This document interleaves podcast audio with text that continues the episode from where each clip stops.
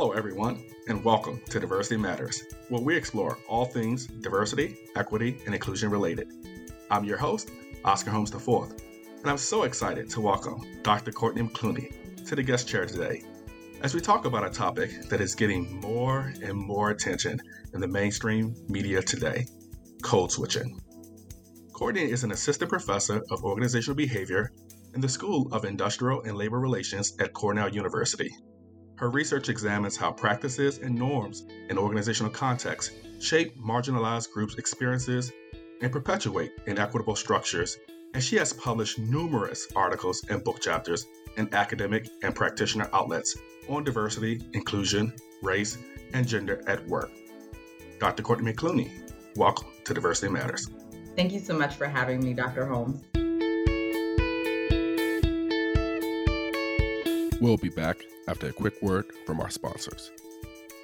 The PhD Project aims to increase workplace diversity by starting at the source of tomorrow's workforce, the college campus. In college, professors are the main role models and mentors for students. But until 1994, almost no business professors were African American, Hispanic American, or Native American. The PhD project is changing all that. It has encouraged more than 1,000 underrepresented minorities to earn a doctoral degree. That's the ticket qualifying them to become business professors. As faculty, they are encouraging and assisting countless young minority students nationwide to pursue business careers. The model is simple diversify the head of the classroom, and you'll diversify the pool of students who'll be tomorrow's business leaders.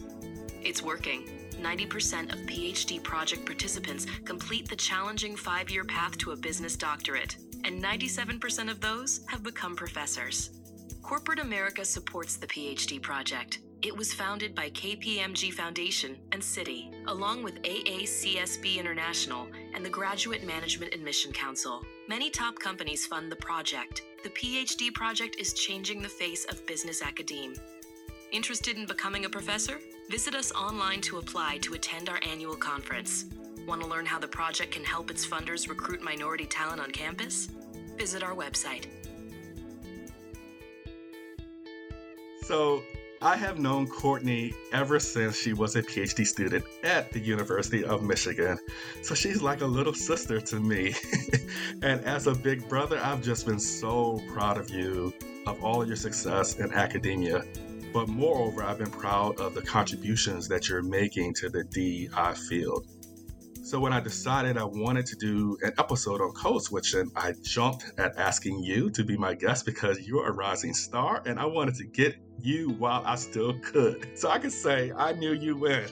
But in all seriousness, I love the work that you're doing and believe your voice should be amplified so that it can help even more people. So, Courtney, let's get started. Who is Courtney McCluney beyond what people might read? from your professional bio. Who is she?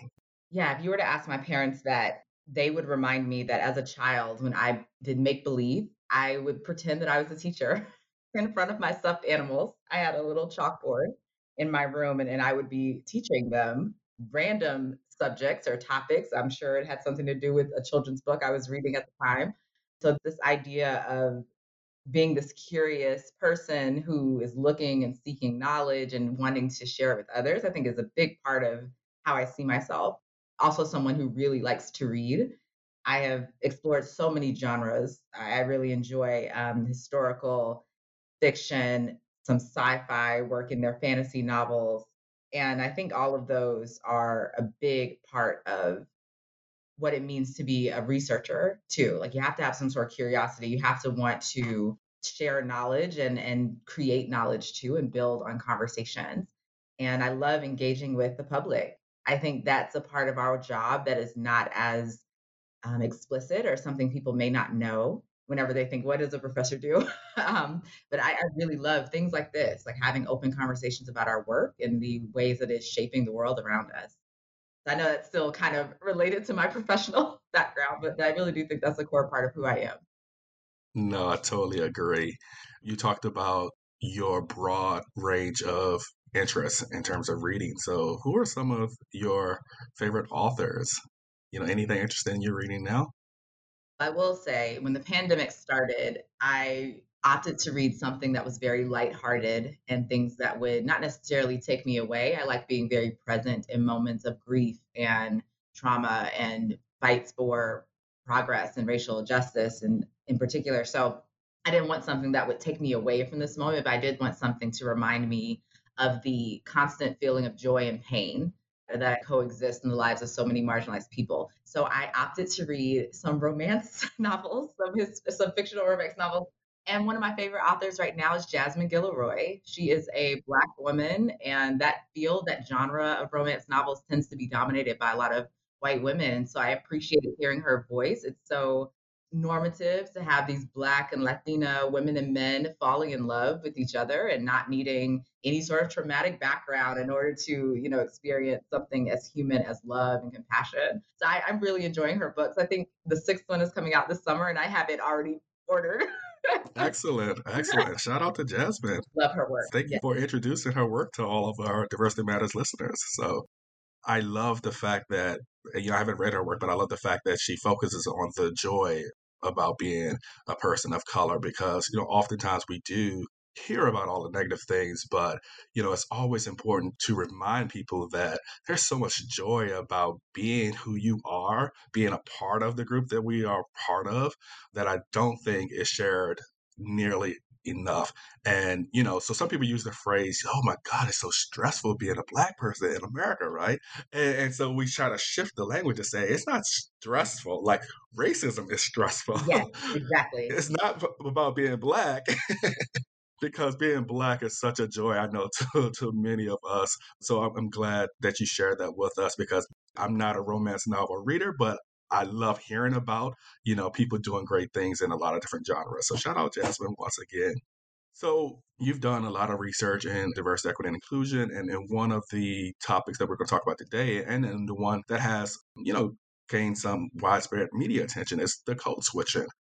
Tell us, like, what made you interested in this research area, and for people who may not be in, in the academics, right, in academia, because this is a, a, function of the podcast to make this accessible to the general public. So tell us what code switching is to you and, and what made you interested in this topic.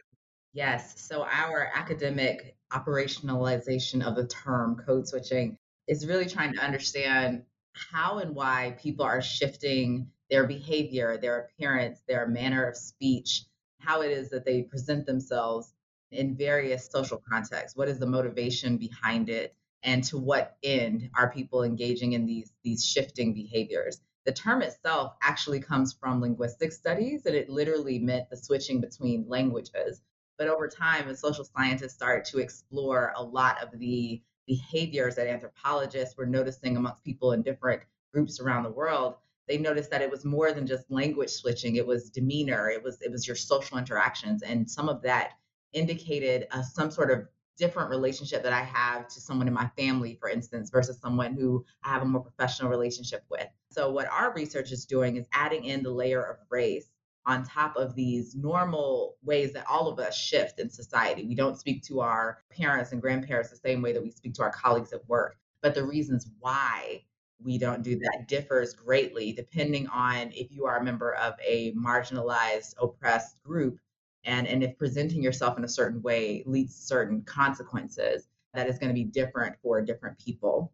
And i think the reason why i got interested in this research is a couple things. I love thinking about how my lived experience and unique lens on the world is important in helping to shape our understanding of diversity equity and inclusion in the workplace. Uh, this is one of the reasons why I advocate so strongly for there to be more diversity in the field of academic research because we're all coming at this from different perspectives. And I firmly remember colloquially hearing the term code switching when I was growing up. We would call it things like, that's your white person voice on the phone, or I have this job interview, let me go straighten my hair. And these behaviors were considered, you know, dimensions of code switching. It was such a big part of how I was socialized and how to interact in this, in this world. And I noticed that it was also something that a lot of immigrant families into the US were also socialized to do to lose your accent, to really learn and finesse English, to really embody and embrace what a prototypical American family looks like, dresses like, eats. Uh, what are they interested in? And I was at the time at the University of Michigan working with a assistant professor there, Dr. Myles Durkee in the psychology department.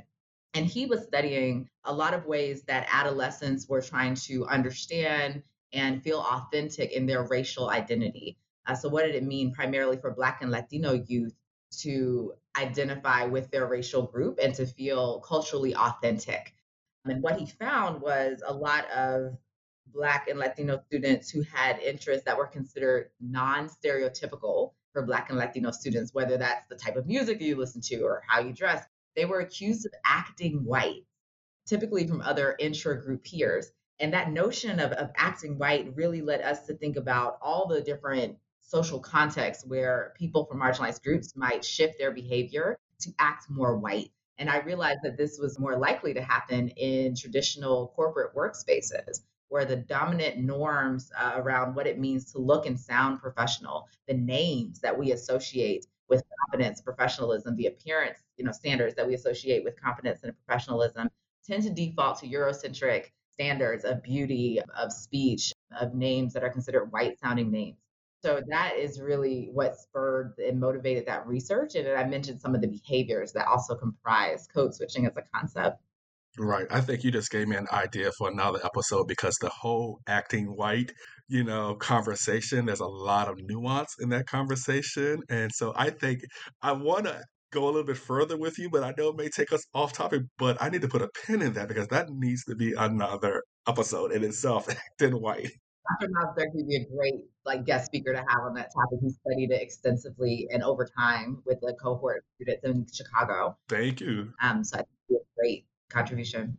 Thank you for that. You know, you co authored a very influential Harvard Business Review article called The Cost of Code Switching. So tell our listeners about these costs and ways they can kind of mitigate these costs. Yeah, so code switching is one of those catch 22s that I think a lot of marginalized people are going to encounter in the workplace. What we find in our research is that people who are code switching, adjusting their style of speech, their names, their appearance, they're actually perceived as more professional, especially from white observers. And when we think about workplace leadership, I think Goldman Sachs just released their numbers today. The portion of white people in positions of power who make hiring decisions and promotion decisions and board appointee decisions, they are valuing code switching behaviors, then that means this is something that can likely boost the career of people who are coming from marginalized groups. On the other hand, our research also found that people who reported high levels of code switching also reported high levels of burnout, feeling inauthentic, and that they are not part of their racial group. And this has lots of downstream consequences. My colleagues and I are actually starting a study right now looking at some of the physiological consequences associated with constantly worrying about not just what you say, but how you're saying it, and wanting to make sure that you don't deviate from your code switching persona. Dr. Atira Charles calls it wearing a mask, and, and it's, it's quite heavy a load to wear a mask all day, uh, in addition to our literal mask that we have to wear. And, and for people from marginalized groups, that is going to create a dilemma. So, on the one hand, are you willing to sacrifice your mental, physical, and emotional well being in order to be perceived as professional at work? if you do do these things some of the costs are you you may be promoted you may you know be perceived as professional but you're also sacrificing feelings of cultural authenticity and again like your well-being and then if you choose not to do these things and to be authentic this could compromise your career prospects. Perhaps you will not receive the callback for a job if your resume looks too black looks too asian. Like we, we've seen this with Sonia Kang's work as well the white resume phenomena. Uh, so there are numerous costs on, on either side on whether or not people choose to switch or not. So where do you draw the line, if you can, between what is code switching and what we would call in our field general impression management, right? Because, you know, in most scenarios, wherever we are, we engage in some form of impression management, right? To kind of project some professional image of ourselves. And do you delineate between impression management and code switching? And, and if so, can you help us unpack your thoughts around that delineation at all? That's such a good question. I'm going to really try. So, like, think the way that I have approached impression management in my work is thinking of it as a broad umbrella term that includes lots of different types of behaviors, things like identity negotiation, covering, self presentation, And then I think of code switching as one of many impression management strategies. How I think it slightly differs from something like identity negotiation, let's say. Identity negotiation most often requires an individual to think to what extent do I want to disclose aspects of my identity that may not be visible to other people? And deciding when and how you're negotiating your identity is slightly different than trying to manage the impression of an identity that people already see. They already see that you're Black. They're wondering what type of Black person are you? Are you the type that's an exception to the stereotypes I have in my mind? Do you sound a certain way? Do you, you know, are you interested in the things that I'm interested in? Does your hair look like mine? And we know that the more that you can make yourself seem similar to people of another group, there's this phenomenon of, of homophily, the similarity attraction paradigm, where people like others who remind them of themselves. So code switching is a mechanism that allows people to start to emulate the norms and behaviors of a group that they are trying to achieve some sort of outcome from, whether it's I want this other person to feel comfortable in this situation. So I'm going to lower my tone. I'm going to adjust how I'm speaking so that way they do not see me as a threat. Unfortunately, I think this plays out in real life where we see with police encounters, right? Where there's a lot of pressure on, on mostly Black and Latino and, and Indigenous people to make police officers feel comfortable so that they can survive this encounter. And, and I think a less, you know, extreme example is um, in the workplace. If we are trying to build a relationship with people who are in positions of power, emulating the things that they're interested in, going to play golf, going to learn how to play golf, right? I think that is a form of code switching. Whereas something like identity negotiation is wondering when do I disclose that I am a first generation college student? When do I disclose that I actually identify as, as a member of the autism community?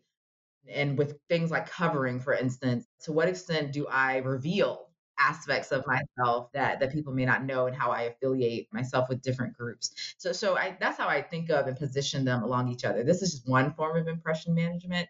And unlike some other impression management strategies, code switching can't obscure the fact that you are a member of a marginalized group.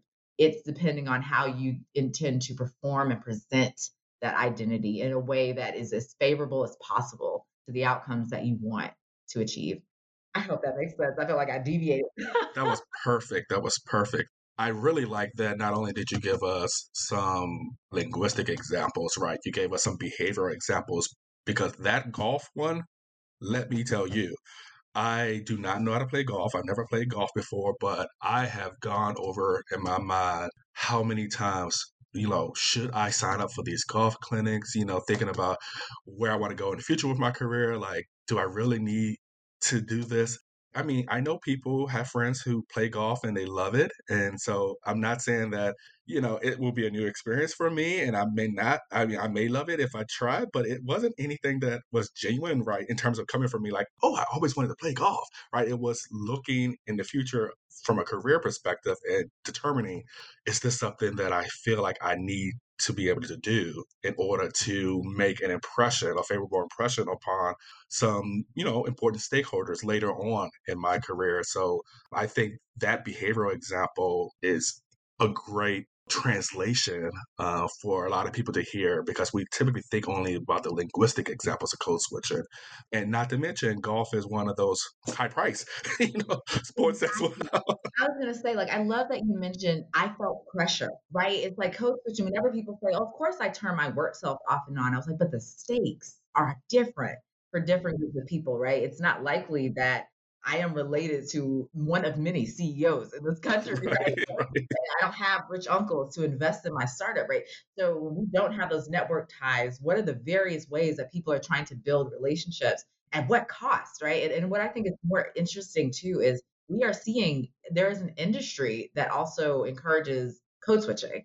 I remember before I started graduate school, I was part of an AmeriCorps program, and there were various nonprofits we were working with. And one of the ones that I remember my colleague worked for, their mission was to take Black and Brown youth and to help prepare them for the professional world. And they were essentially teaching them how to code switch. This is how you talk.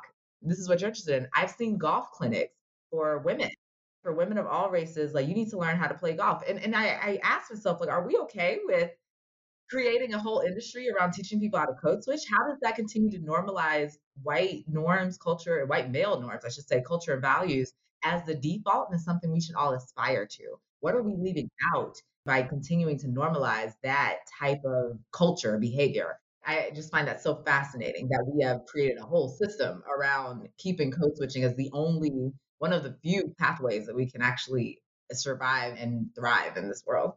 You hit the nail on the head with this whole industry, right? And what really rubs me the wrong way is, you know, many of these perhaps good intentional programs and things that come about, and it almost like the perception, oh my gosh, these underprivileged kids, they don't have these opportunities. You know, they aren't exposed to these things. And and I'm thinking like, we don't talk about white kids that way, right? Like there's so much black, Latinx, indigenous culture that white kids don't get. And we don't say to them, oh my God, they should be exposed to learning how to play spades. They should be exposed, right, to, to learning how to dance these wonderful dance styles and all of these different things. But it's ballet that our kids should be exposed to. But, you know, African American dance styles, white kids shouldn't be exposed to that. And if they're not exposed to that, which many of them aren't authentically exposed, they may see it on TV, they're not looked at as oh you missed out so much you know opportunity and culture. It always frustrates me right when i speak with individuals and, and organizations and, and they have these quote unquote you know lofty good intentional goals and I'm like, we need to change this narrative about, oh, you underprivileged, you know, kid, and, you need exposure to all these different things because we have a lot of things within our culture, right, that is really useful and other people can benefit from it as well. Exactly. And they know that they can benefit from it because we see the appropriation of our culture being monetized and marketed to the masses. So it's like, you know that our culture is valuable. But to put our culture on the same tier as white norms. And, and I remember one time I presented this work, Oscar, and a student said, you know, in response to my professionalism argument, that professionalism in, in most Western society is code for white. Everything from quote unquote starting things on time, getting to business first, wearing the gray suit, having the straight hair. Like there are so many components of professionalism that have just been normalized around a certain type of body, a certain type of voice.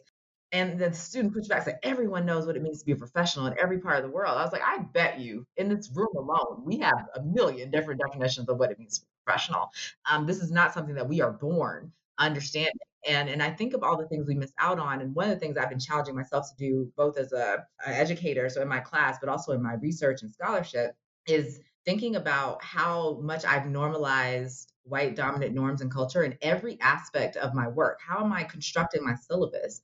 How am I, you know, approaching research questions? Am I assuming that there is some sort of deficit or deficiency in marginalized groups in my investigating of their work experiences? And I've been really blessed to learn a lot from the indigenous scholars in our field who have started to release lots of publications in Journal of Management Education and American or uh, Academy of Management Learning and Education on how we can reapproach conversations around sustainability, for instance. I wonder so much if our larger corporate business culture had a more indigenous mindset about the earth and the world, we would approach profit margins and gains in such a different way, thinking about wisdom as a foundational component of how we should be approaching our work, compassion, notions of unity and synergy amongst all living beings. Like we, we would approach how we think about the world and our function as as business in society so differently if we had that as a normative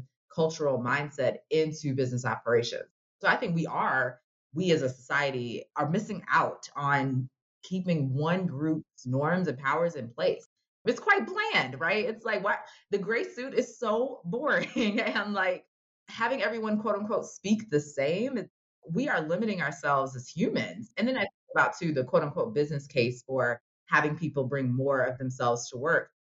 I think it was Professor Sandra Cha and Laura Morgan Roberts, who, whose org science recently talked, the Organization Science Journal recently talked about this, where the more culturally authentic Black and Asian journalists felt that they could be, the better that their work quality. It actually enhances, you know, the work that we're doing, the lens that we can take if we're not feeling pressure to confine and normalize to this very narrow way of presenting ourselves. So that's that. I'm off my rant. I'm done. no, no. Look, you are preaching to the right choir here. so I totally co-sign with everything you just said, and getting back to code switching, one of the things I love about your research is that you use a lot of different methods. You use quantitative methods, you also use qualitative methods. And it's a lot of the qualitative methods, right, that you get a lot of the intrigue from the data, right? So, talk to us about some of those stories, right? What are some of the most memorable code switching stories some of your participants have shared with you, as well as I'm going to ask you about some of yours if you don't mind sharing some of your most memorable code switching stories with us.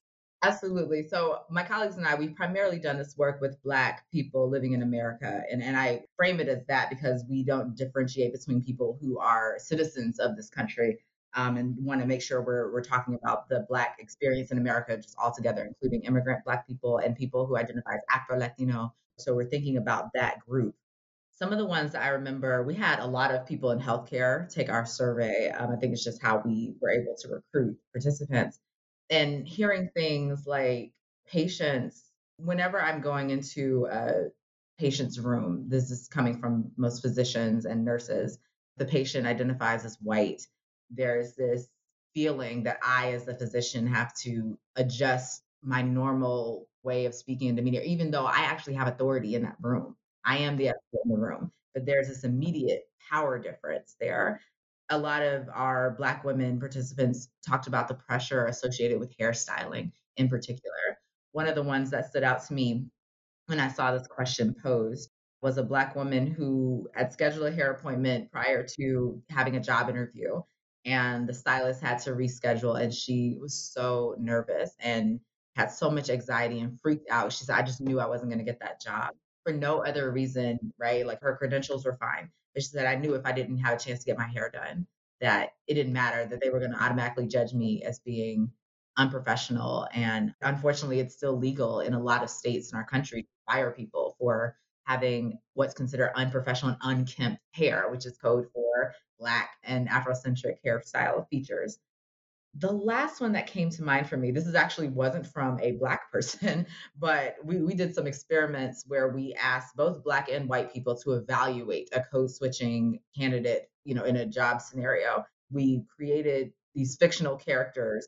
They were either code switching or not. And they explicitly told this observer, this is how I code switch or this is how I do not code switch at work one of the things that stood out to us from the white participants' responses was how much they did not understand why someone wouldn't code switch at work and why a black person in particular wouldn't code switch.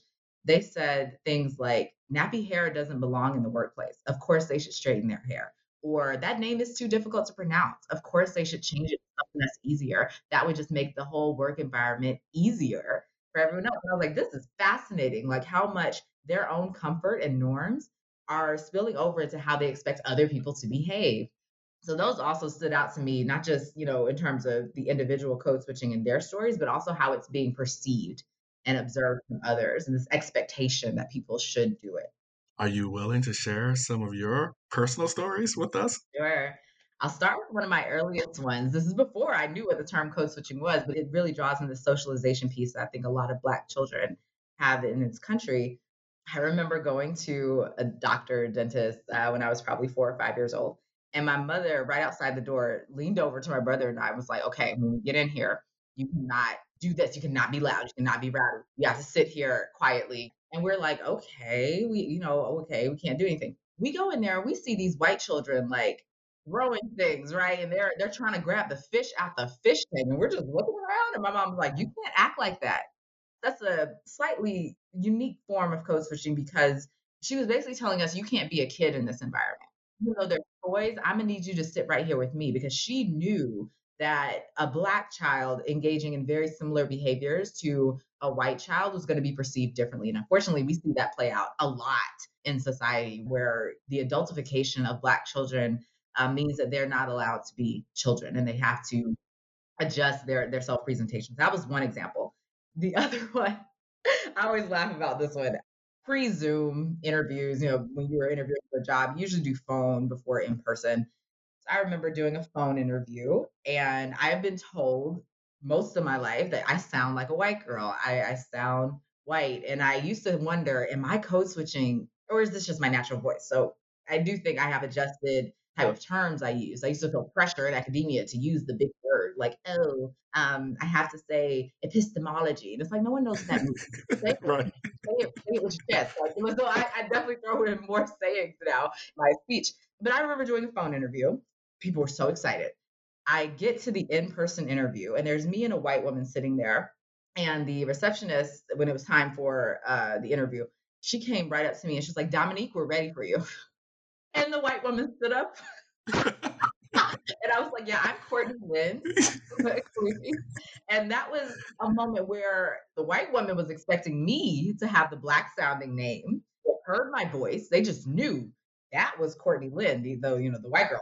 And it was it was one of those moments where I was like, oh my gosh, I have like created this persona, this person who is not me. it's like it's not, it's not me definitely have, you know, the hairstyling stories, panicking before presentations if I can't get my hair done for that. And, and even in this new Zoom remote work environment, I remember talking with Dr. Laura Morgan Roberts. We wrote another HBR piece about working from home while Black. And one of the things that we both experienced early in the pandemic was the closure of salons and all of a sudden Zoom cameras, lighting, and I was terrified. This I had just transitioned into my current role. I just started there in July. First time meeting my colleagues and my hair, I was like, oh my God, it's not straightened yet. And, and part of I think my way of easing myself into new environments is to present myself as white as possible at first, right? And then slowly over time chip away at that and try to be my more authentic self. This pandemic was like, oh well, you're gonna be your blackest self on camera right now. So I had to, I didn't have the ability to code switch anymore and my colleagues and I actually collected data on this as well about 10 months into the pandemic, how not being able to code switch, not being able to hide your your black home life, how is that affecting your relationship with your colleagues? And we find a very similar pattern as we did before that people are still trying to figure out ways to code switch, turning off their camera, blurring their background, opting as much as possible to to have phone meetings, wanting to continue to create that distance. But not being able to code switch is also stressful, which I thought was so fascinating. It's like code switching long term has huge consequences for our health and well being. In the short term, we still panic when we don't have that tool available to us. The healthcare setting that you mentioned made me think of this example.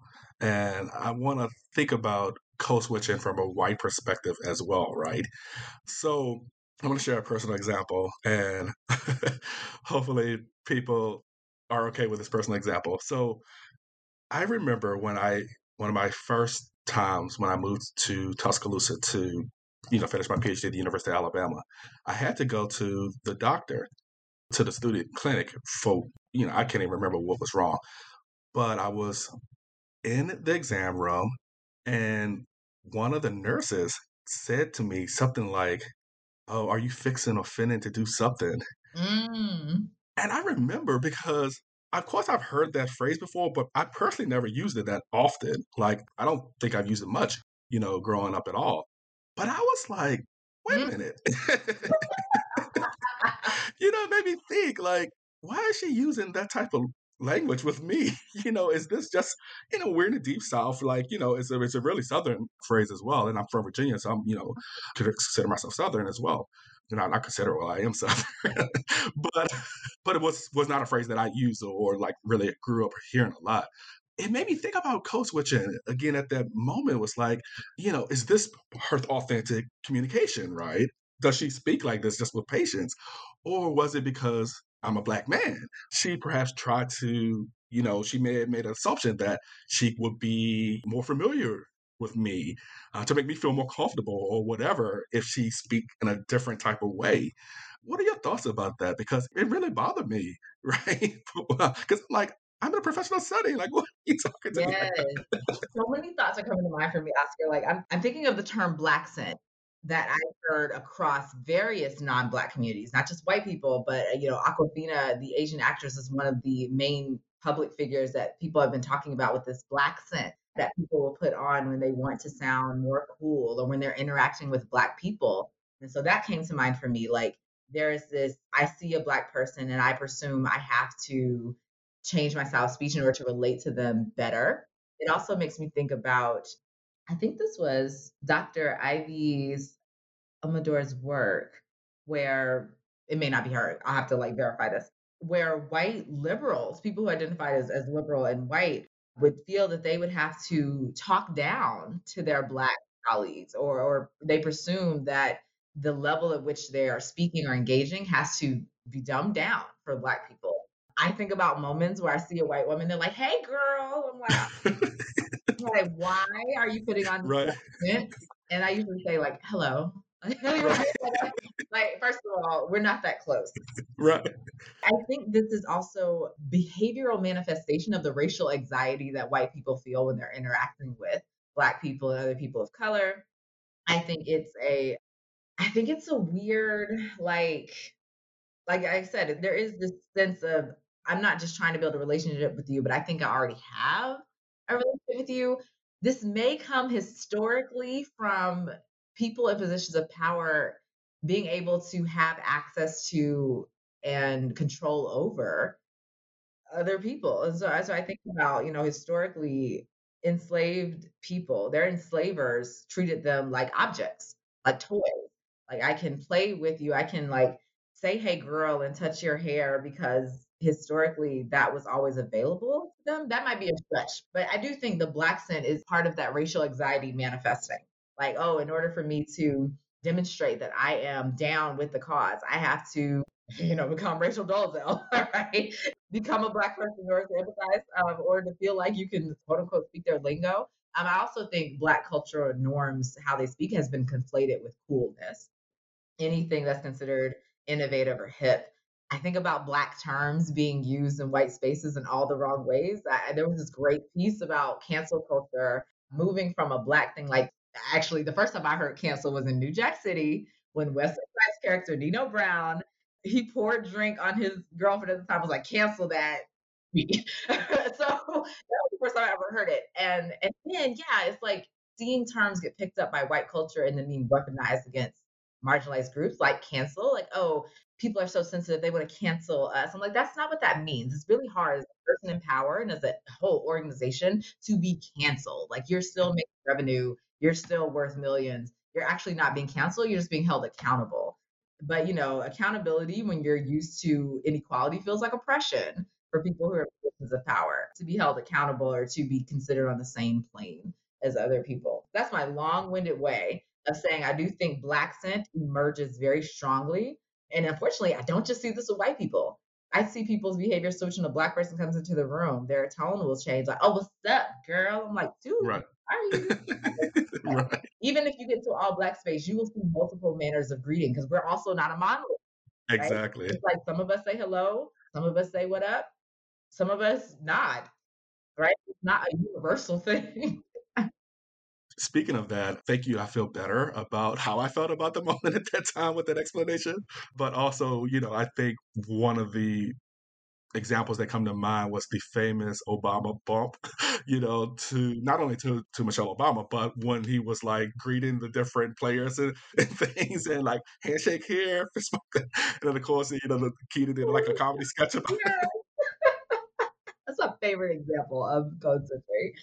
That's my favorite. The Key and Peele sketch was brilliant. We talked about code switching, we talked about the cost.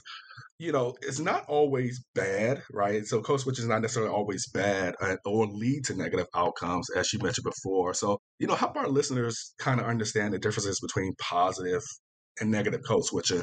One of the ones that come to my mind is I have the most difficulty with code switching is with talking to media. Because as an academic, right, like we need to code switch when we talk to media and it's like so difficult for me because they like they they have their formula and it's so hard for me right to just get that formula down and i leave an interview and i'm like i'm so exhausted that was so much code switching i had to do Yes. I love that. I love that you framed this question, Oscar. It makes me think of a couple things. Like, so of course, you know, negatively, it's things like feeling that your own culture is not valued in this particular space that you're in. So you have to change it. I think about this in educational context, where if schools lack a culturally competent, not just culturally competent, but culturally celebratory curriculum, uh, it's basically telling like a lot of black and brown children that your way of being, speaking, existing is not valued. And, and I think that also spills over to the workplace. So of course, those are the negative aspects of code switching. It's, it's just this constant denial of yourself in order to be this, this person that society wants you to be. But the positives, as you mentioned, it helps with translating information across context. One of the positives of code switching that I learned from Dr. Paula Caligiuri of Northeastern University is it also prepares people to be culturally adaptable and agile. And as I think about our, you know, world of work becoming more globalized, having people with cultural agility, someone who's able to adapt to multiple situations and actually build relationships with people across different regions of the world and cultural groups or even different industries as we're trying to be more innovative as a society and think about how we can take on some grand challenges by building alliances and partnerships across sectors and across fields. Having culturally agile people people who have practiced and learned code switching and being able to channel that towards this new globalized initiative i think is a brilliant way for individuals to retranslate and repurpose their code switching skills from merely survival and denial of your cultural identity to actually being more adaptive to different, you know, unique situations and settings. So that's one of the things I've been encouraging workplaces to think about. It's like think about not only how much your black and brown employees have performed, but also that they were carrying this burden of adjusting how they speak and how they present themselves while performing. These are some amazingly agile and adaptive people. They should be put into more expat positions. We should see way more Black and Brown people being expatriates for a lot of these companies, going into different cultures and, and regions of the world and starting to build these relationships because we've been doing it our whole lives here in America, right? Um, and not just America, but like wherever situation where we find ourselves underrepresented and in low positions of power you just read my mind because as soon as you said that, I was thinking about Dr. Myrtle Bell's research on biculturalism and how Black people tend to be more successful as expatriates because we've always had to live in so many different worlds, right? So you were just reading my mind there. So you talked a little bit about some of the research that you're doing now. I want you to kind of share a little bit more about some projects that we can look out for coming from you because then I want to go back to just talking about this pandemic and this racial reckoning moment. And I think it's, you know, more appropriate to end on that. Get your new stuff out there. What are you working on now first? And then we'll come back to just talk about because we've had a week. And so I would want to end with that and give some space to talk about that. Yeah. And do you mean like my work as it relates to code switching or just broadly? Broadly speaking, yeah. Anything you're working on, we want to make sure we look out for you. Thank you. So, one of my current uh, large ongoing projects is situated in Detroit, Michigan. And I started this project back in 2018, trying to understand how a very diverse setting, a place that has majority Black people and, and other people of color, in what ways are organizations aware and operating with the knowledge that they are existing in a predominantly Black space? Or are they defaulting to the norms, the practices, the ways of operating that still normalizes whiteness and white culture, norms, and people? Um, so I'm exploring this within Detroit's entrepreneurial ecosystem. I, have done a couple interviews about this with Market Watch on NPR, and I have an MIT Sloan Management Review that sort of summarizes the data we've collected thus far. So that's currently in the works and got an R&R journal, which is great. And I'm so excited to point out the various ways that organizations are consciously or unconsciously, again, normalizing whiteness, even when a lot of white people don't exist. So, this notion that we just need to diversify our workplaces is not enough. We actually have to think about the culture, the norms, and the practices we put in place. That's one of my areas of work that's ongoing and forward thinking. I also, along with my code switching collaborators, have started to collect data on this new remote work environment and how code switching is manifesting there when our home life has now become an object for public gaze? And in what ways can that reinforce stereotypes and unfortunately create negative evaluations and perceptions of a lot of Black and Brown people in this country? Another area of work that I'm, I'm sort of just now getting started is percolating in my mind is with Black scientists. One of the things that pandemic especially made us think about was all the various, not just health disparities, but why there is so much distrust of scientific and government communities when it comes to Black people. We have not had a very positive history associated with healthcare institutions in particular. So I started with one of my colleagues exploring and, and asking questions of Black people who are in scientific roles and government roles, and how and to what extent do they think about their racial identity as it pertains to this knowledge work sector that they're doing. And that has been a super interesting body of work. We're going to submit it to some conferences this fall and, and see what comes of that. So I'm, I'm excited about this new area of research as well.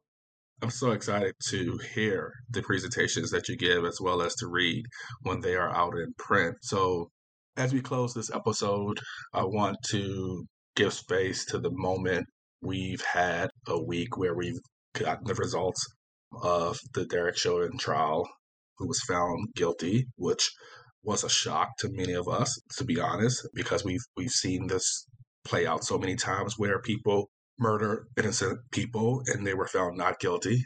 But then we also had, you know, the, the shooting on the same day, right? Like it wasn't just hours apart of Ma'Khia Bryant.